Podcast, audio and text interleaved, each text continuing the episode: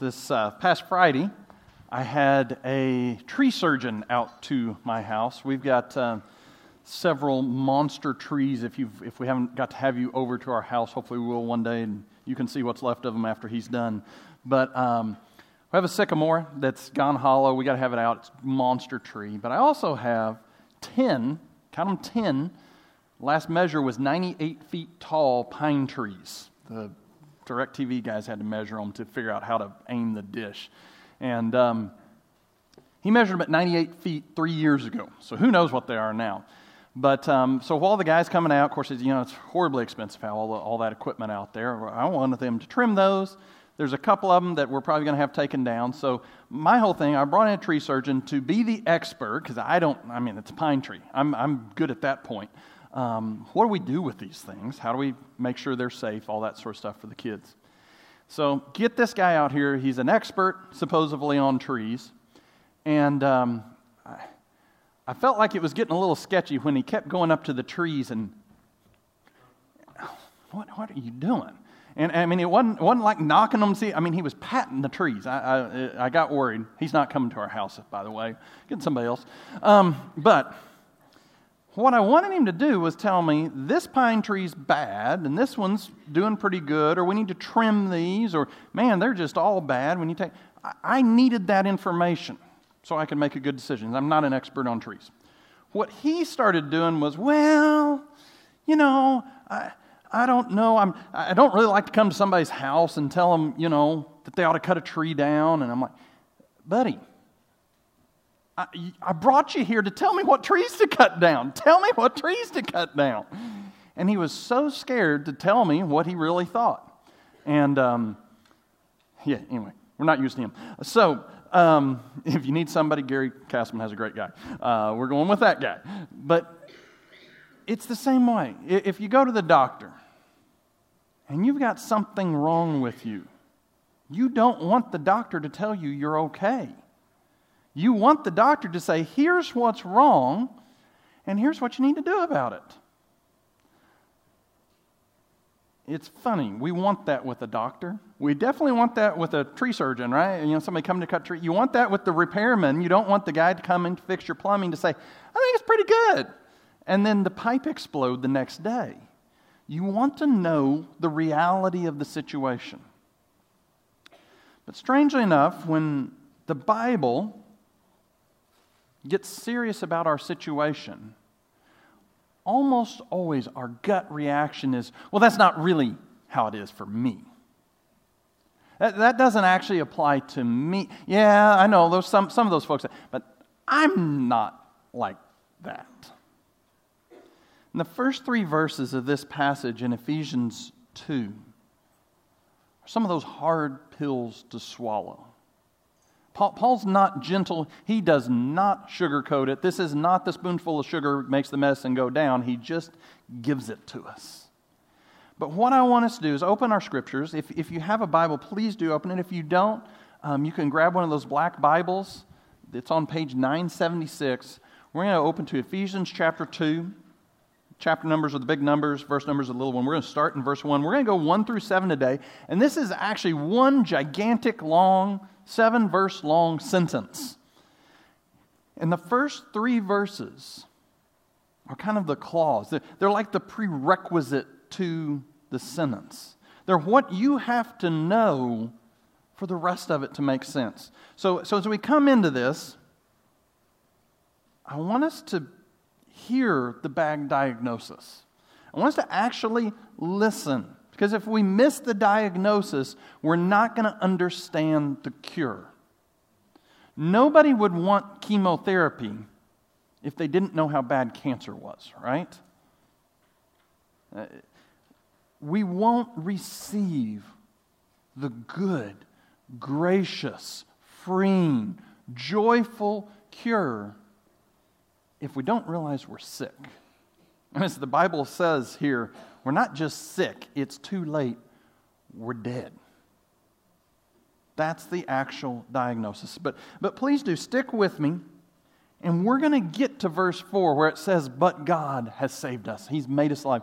but we need to see what has he actually done because you'll realize how significant it is once you realize our current state. So, Ephesians chapter 2, read, read verses 1 through 3 again with me.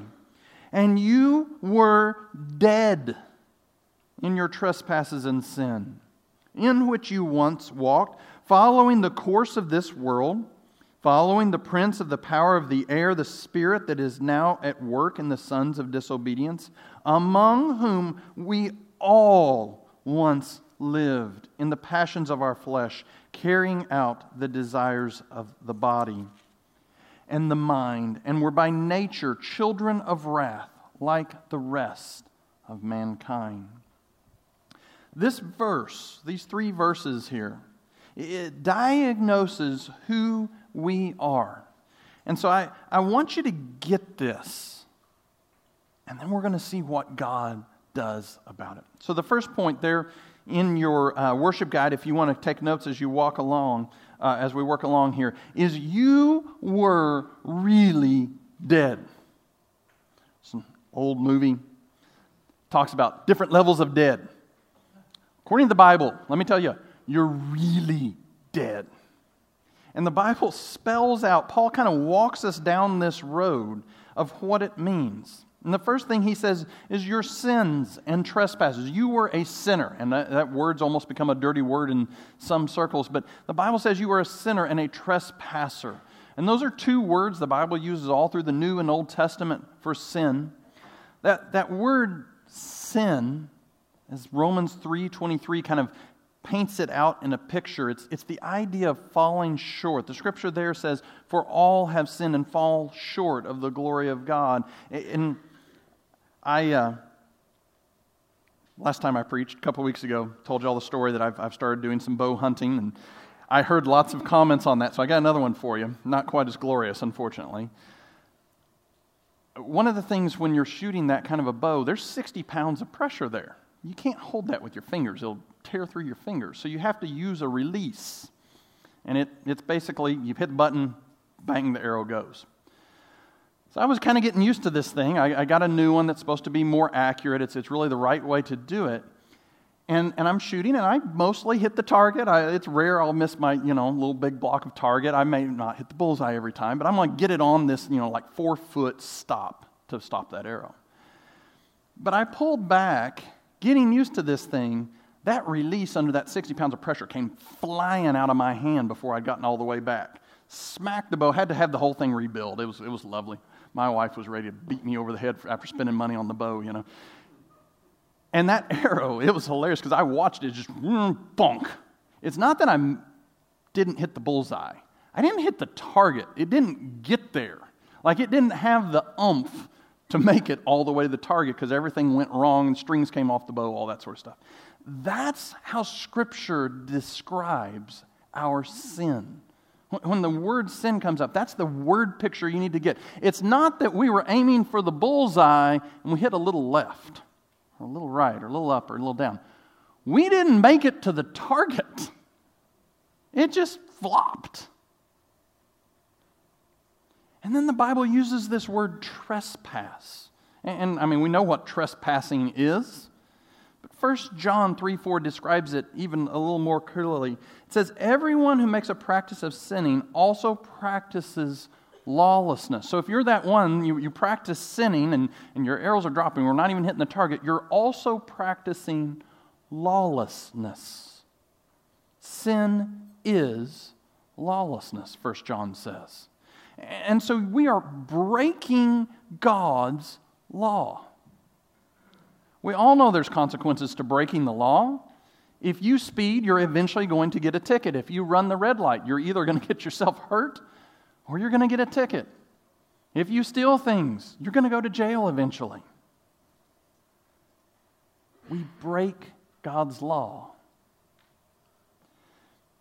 Now, most of us in here, I'm just presuming by the fact that you're here today, you're, you're probably recognizing that there's at least a problem with us. You would, I would hope, go as far with me to say as we have sinned, right? I, I, mean, I, that's a presumption, and I know if you're not in there, please forgive me for making that presumption upon you, but we'll admit we sin. but we're kind of hesitant to draw the line at how much we sin. You know, in our own brains, there's that guy or that lady out there. Yeah, they're the really bad one. Because, you know, we sin, yeah, we sin. But then there's those folks. they really sin. But look what Paul does here. Chapter 2, we're going to start in verse 1. And you were dead in your trespasses and sin, in which you once walked. That's a fancy Bible way of saying this is, this is the path you were taking. It's not just that you trespassed or you sinned once, you walked in it. It was a lifestyle for you. So get the picture here. Paul's not just saying you sinned, he's saying you sinned a lot. He's saying that's how you lived. Sin is the look or the character of our gait. Like you can tell, you know, there's some people who have a distinctive walk. You know, maybe they're they're a little hunched over, or maybe they just kind of pop, or maybe they're really bright eyed. Like the character of our walk used to be sin. That, that's not a pretty way of saying it, right? It's not just a little sin, it's a lot of sin. So, so even though, even if you would admit you sin, and maybe you might recognize we sinned a lot, but very few of us would see and admit that sins actually affected us. It's made a change on our very being. The reason we have problems is those people or that circumstance. None of us want to recognize us that sin has conformed us. It, just like my kids playing with Play Doh, that's one of their favorites, just like they mold it into shapes, sin has molded you to the shape of this world. You've been distorted from who you're supposed to be. Look, look back there. We're going to go back 400 times to this text because I want us to just track with us. In which you once walked, following the course of this world. That's how sin affects us. But, but if you were willing to admit your sin, maybe even that you sinned a lot, you even got to the place of confessing that sin has changed you for the worse. None of us would ever admit to where Paul says we've all gone. The Bible says that because you've sinned, because you've sinned a lot, because of where that sin took you and what sin made you, the Bible declares that Satan used to be your king. Now, just for subtleties here, Paul, Paul doesn't get that. Like, it's not gentle, hey, let me, you know, sometimes you kind of have this little problem. He's like, no, you like Satan. That's who you used to be. He's your bud, he's your hero. That's not how we like to think of ourselves, is it? I, mean, the only people who like Satan are those weird, you know, like way off on the fringe, crazy people. But Paul here is saying, you're following Satan. Satan is your prince, the prince of the power of the air, the prince that's, that's in this spirit. Not everyday good Americans like you and I do that thing. But Paul says, oh, yes, we did. To quote Ravi Zacharias, he, he put it like this Sin takes you farther than you want to go. It keeps you longer than you want to stay, and it costs you more than you want to pay. And let me add to that, paraphrasing, it puts you under a king you don't want to follow. Satan is the prince of those who are under this air we breathe and those who disobey God's law. Like Columbo or Obi Wan said, that's his speciality. He knows how to use us for his evil ends. The hard truth is that we in our sin get twisted to a point we want to follow Satan. That's not where we want to be, is it? That's not where we want to admit that we are. But this is where Paul starts us. Now, he kind of turns it from where we've gone to the depths to which we've plumbed to what is the significance of this? Why did we go there? How could sin be that bad that it'd take us there? And here's what he says He says, Sin is a nature that we've inherited. Paul gets to the theological heart of the issue. We are born with a nature of sin from Adam. We inherited it. It's, it's a bent towards sin. It's the guilt of rebellion against God that has been passed on to all humankind since the very first man and woman said, No, God, we don't want your way. I mean, catch, catch your minds back to the garden.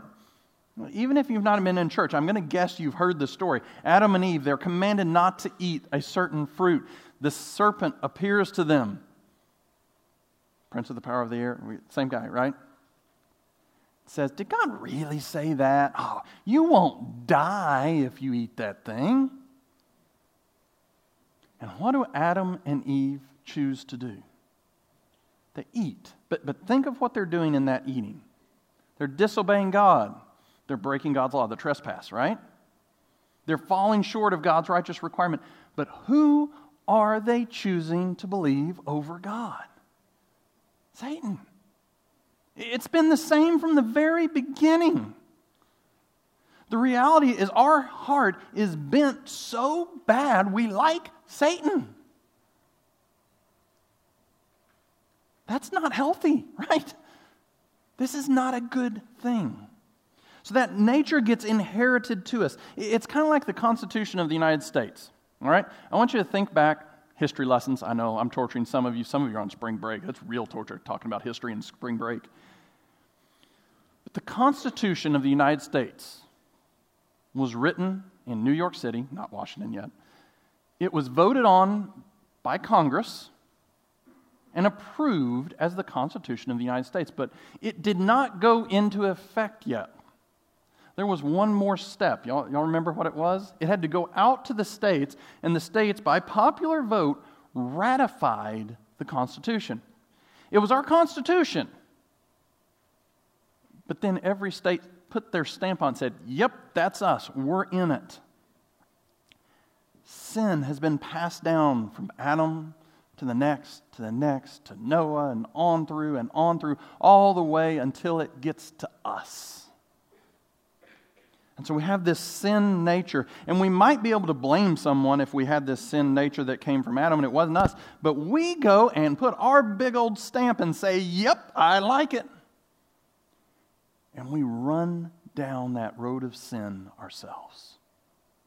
So it's not just something from the outside in, it's something from the inside that's coming out. So the reality is where Paul leaves us, there in verse 3 and we're by nature children of wrath. God's just, righteous anger.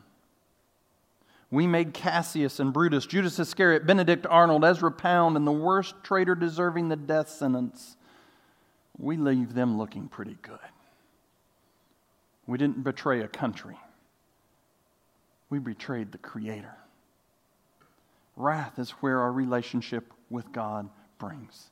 But after that darkness, after that weight, after that accusation and smacking around with the two by four, look where Paul goes. He doesn't want us to stay there. So don't get discouraged. Don't feel this until you read verse 4. And it says, as Christy read so well and prayed so well, but God, but God, being rich in mercy, not giving us the punishment we deserve, because of the great love with which He loved us, even when we were dead. Not sick, but dead. In our trespasses, made us alive together with Christ. That's good news, folks. God makes dead people alive. I mean, think about this. And our brains get these like false divisions in them sometimes. What do we celebrate at Easter? Resurrection. And then what do we do two weeks later when we did that one sin again? Oh, God can't save a guy like me. And those voices come into our heads over and over and over. I've gone too far. I've done too much wrong. But God says, I'm not here because you're sick and need a little help. You don't need a booster shot. If we get the vaccine going for COVID and all that, we're not going to give it to the dead people, right? It doesn't help. Joe's rubbing his shoulder. Apparently, I struck a nerve there. all right. We don't give vaccines to dead people. We don't give medicine to dead people. We bury dead people. The only thing that can help you, and by God's grace and to His praise, I, most of you, my brothers and sisters in here, know this truth, and, and not this guy who used to be dead or this lady who used to be dead, but you have been made alive. That's good news. You see, we were really dead. But your next point there in the bulletin is God really saves. He does three things for you according to this verse. God raised you from the dead. This is actually the main verb of this whole huge monster of a sentence, all right? Made us alive together with Christ. So catch back. Paul keeps echoing back to things that have happened in the chapter before. So I, I, I want to pause just a second there. Come back with me and read Ephesians 1, verse 20. And look what God did for Christ. All right? Ephesians 1:20. We're kind of jumping into the middle of something here. That he, this is the Father, worked in Christ when he raised him from the dead, seated him at his right hand in the heavenly places, far above all rule and authority and power and dominion. And above, and above whoo, I can't read today. Try verse 21 again. Far above all rule and authority and power and dominion, and above every name that is named, not only in this age, but in the age to come. Now, with that in your mind, look back at what God does for us at the end of verse 5. He made us alive.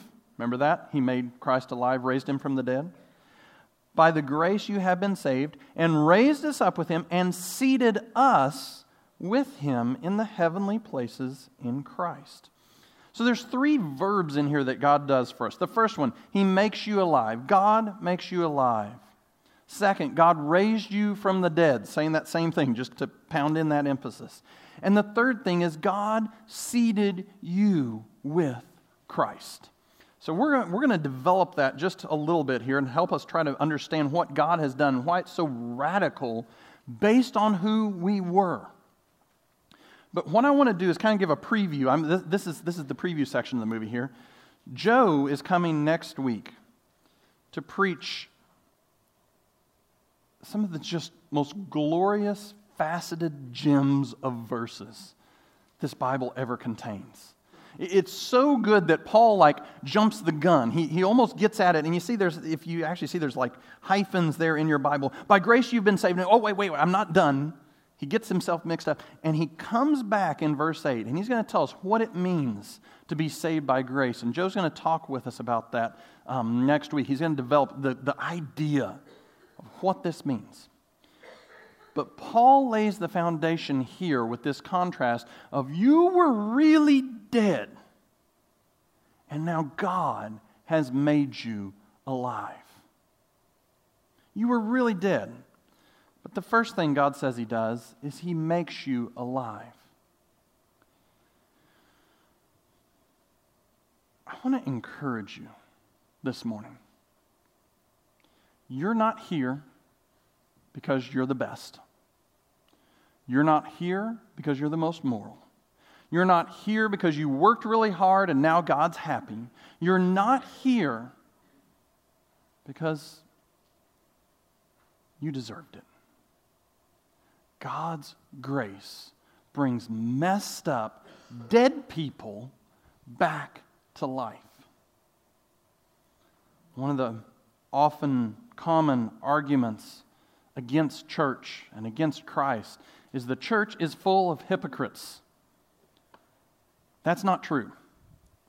We're way worse than hypocrites. We, we were dead people who were the worst of the worst that got raised up from life. They have no idea how bad we are, or they'd say even worse things than hypocrites. We're not here because we're better than somebody else. We're here because we trust a God who can save horrible, messed up, sinful people. And not only does he save us, he does it because he loves you. So, the worst thing you can imagine that you might do next week has already been taken care of. God said it 2,000 years ago.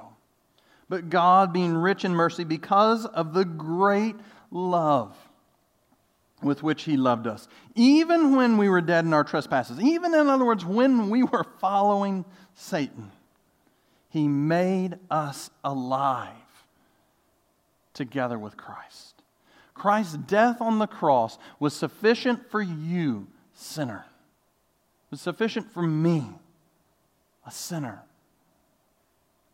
a dead person, to raise us to new life. Jeremiah says it this way God will take out your heart of stone and give you a heart of flesh. Ezekiel it says it this way all those dry bones, God will put it back together and give them flesh and then breathe His life into them to create a great army for Himself. This is what God does freely for you. So, any guilt you have, if it doesn't lead you to trusting Christ, that's a false guilt and a lie because He saves and forgives you. There's real guilt, there's honest guilt, knowing who we were, but that guilt should always drive to the next sentence, but God made you alive. So, friend, if you are here and you have trusted Jesus Christ, you're alive. Second thing he says God raised you from the dead. You're not who you used to be. You're not that person who sinned and trespassed, who walked in that, who loved following the devil. That's not you anymore. You've been made alive. That doesn't mean we won't fall, because we do it all the time. Trust me, I do all the time. But God has changed you. And let me say something to some of you who maybe are here and just, just trying to figure out this whole Christianity thing. Maybe you're, you're exploring what does it mean to be spiritual? Let me tell you, from a Christian perspective, this is exactly it. We were dead, and God saves people.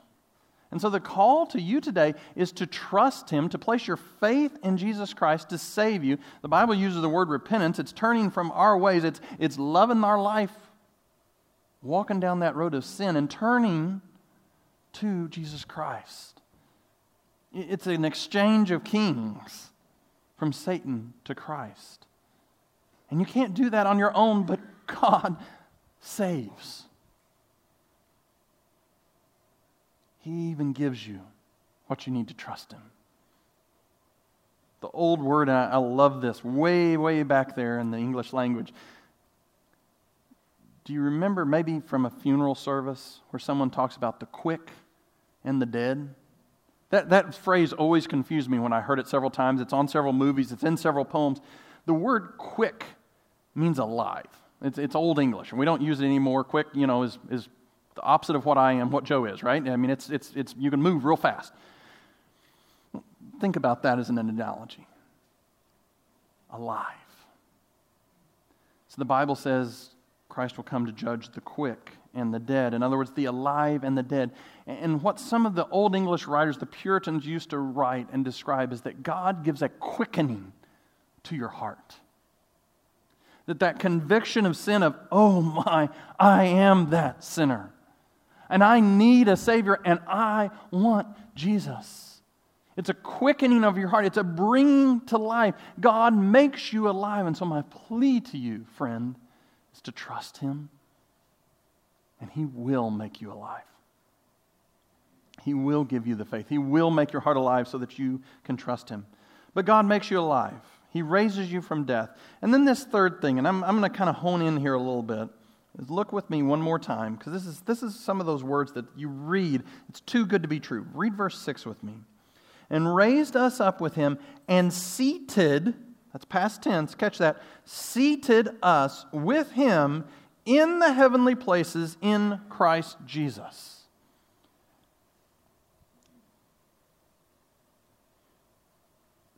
this almost seems impossible. We are so tied and, and so constrained by the physical, by what our minds can conceive, by the reason that God has given us from whatever ability level that might be, that this verse flies in the face of everything we sense, see, touch, feel, smell. See, that, that apple fritter that I ate from Donut Palace this morning seemed very, very, very real. And it was good. But that seems so much more real than Jesus Christ sometimes. It, it's hard for us to get out of this mess of our thinking. And what Paul says to you is the reality of your situation. If you are a believer in Christ, He has made you alive, and your position is so secure, you've already got your chair in heaven.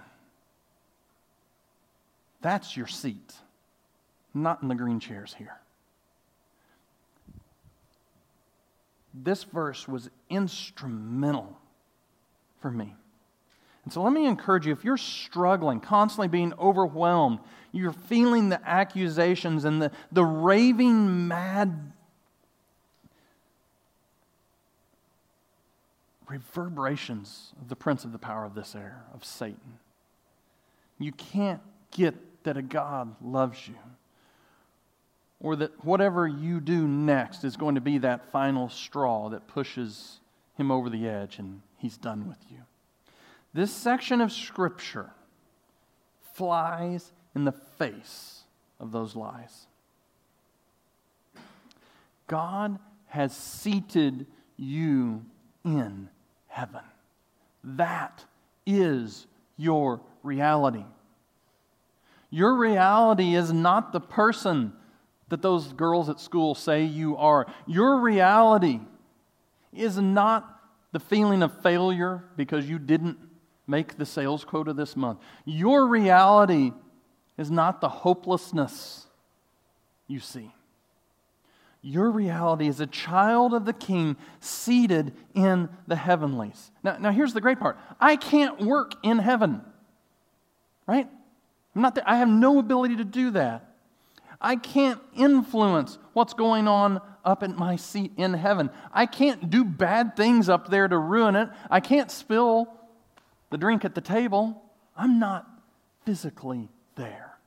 Your position is secure because your position does not depend on you. It's all about Jesus. He raised you up from the, your part in this, dead. That's your job. He raises you up from the grave. He seats you in the heavens. His part's good. He's got it. He's God. He can handle it. So rest secure in that.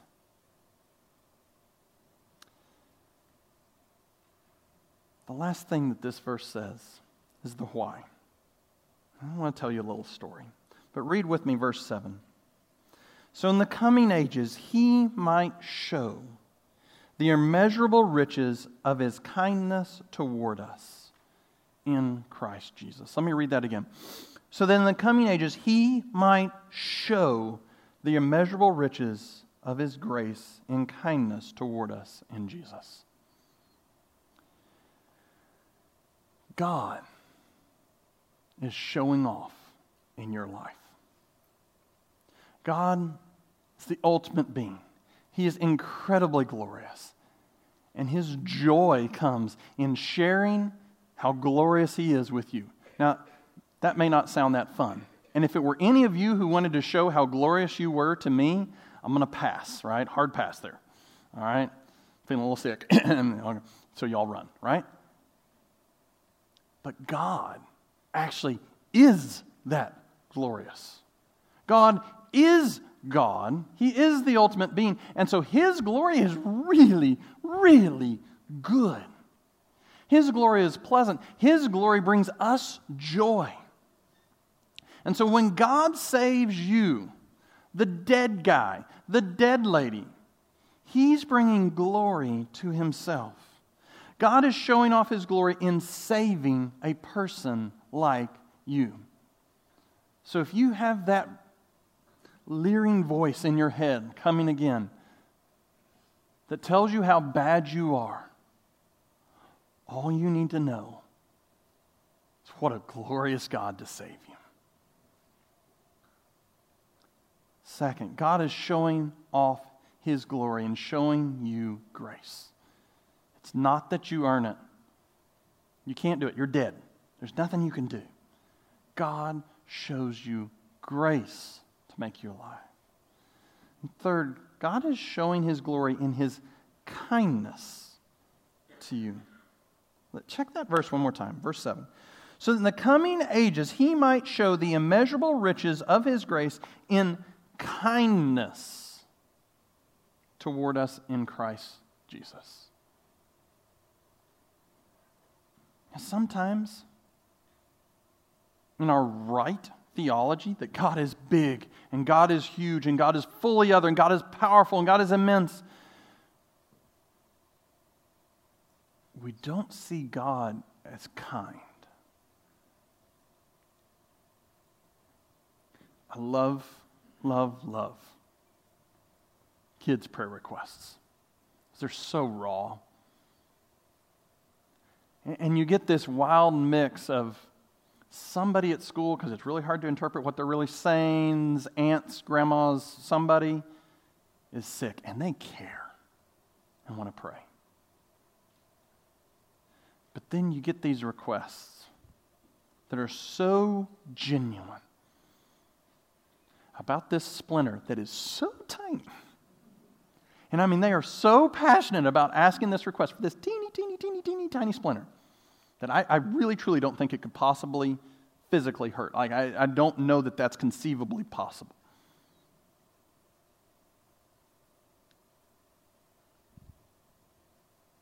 And somewhere along the lines, we go from that to forgetting how kind God is.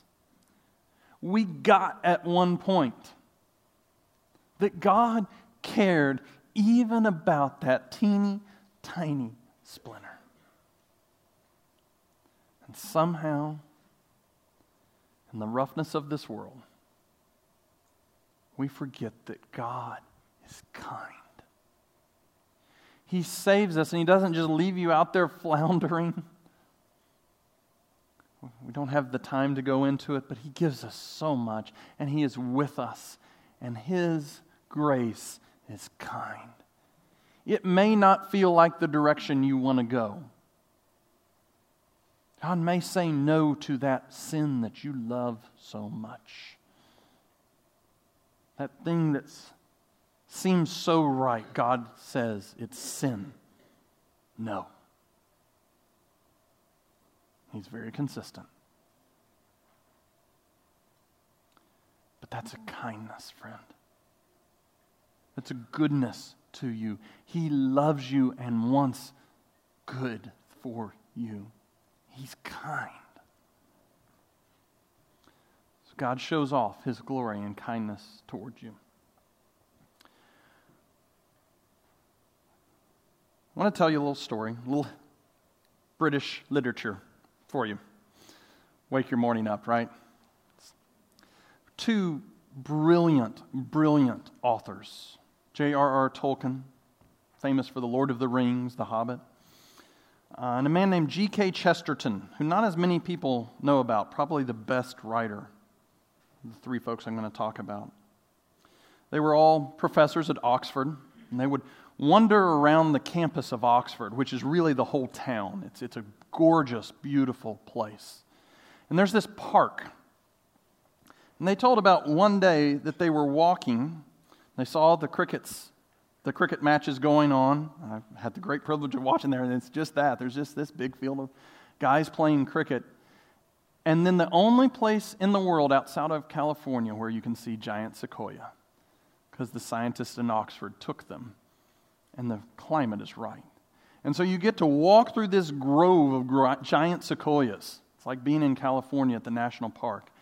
And J.R. Tolkien and Chesterton talked with their friend who was an avid, devout atheist and kept telling him, The goodness of Christ is real. The goodness of Christ is everything. And they kept emphasizing to him this, this goodness of Christ and, and that the world seems dark and off, but God will fix it. I said it over and over and over. Later that night, G.K. Chesterton gave this young man his newest book, manuscript form, handwritten. It's called The Everlasting Man. You can imagine who that might have been about, Jesus. It's an argument to win his friend to the Lord. His friend read that book, and then I want to read you what happened. He was in a motorcycle sidecar going to the grand opening of the new zoo, and he said this I know very well when, but not how, the final step was taken. I was driven to Whipsnade one sunny morning. When we set out, I did not believe that Jesus Christ was the Son of God, and when we reached the zoo, I did. That young man was C.S. Lewis, who later wrote this story to tell about what he learned in the scripture. It was called The Lion, the Witch, and the Wardrobe. And these young men and two young ladies go into winter and it's a winter with no Christmas ever. And it's ruled by the power of a queen, the white witch, who turns people to stone.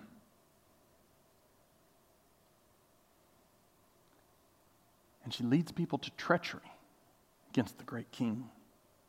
But Aslan, the true king of Narnia, that had been long forgotten, because of the darkness of the winter, breaks the power of winter and the evil queen and even death when he sacrifices himself as a substitute for this young man, Peter, the traitor.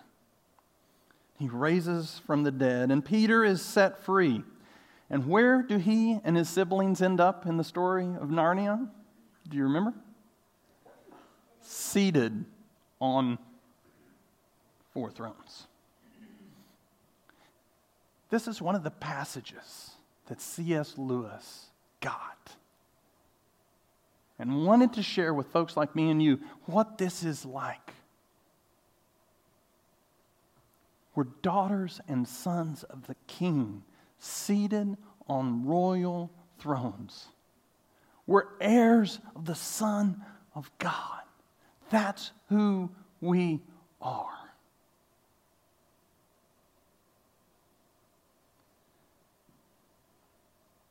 So today, we're going to pray. And my call to you, my challenge to you, if you don't know Christ, turn to Him, please. We'd love to talk to you about that.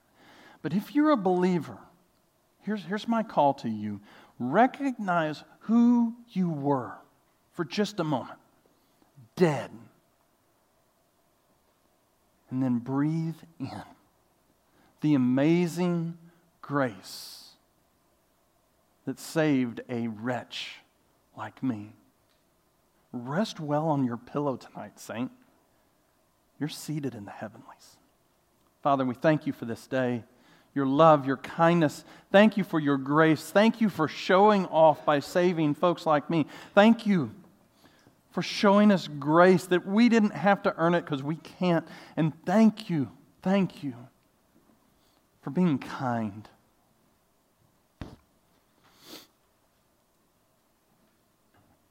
May we worship you, Jesus.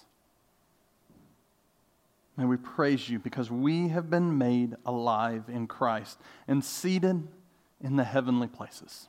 In Jesus, your name, amen.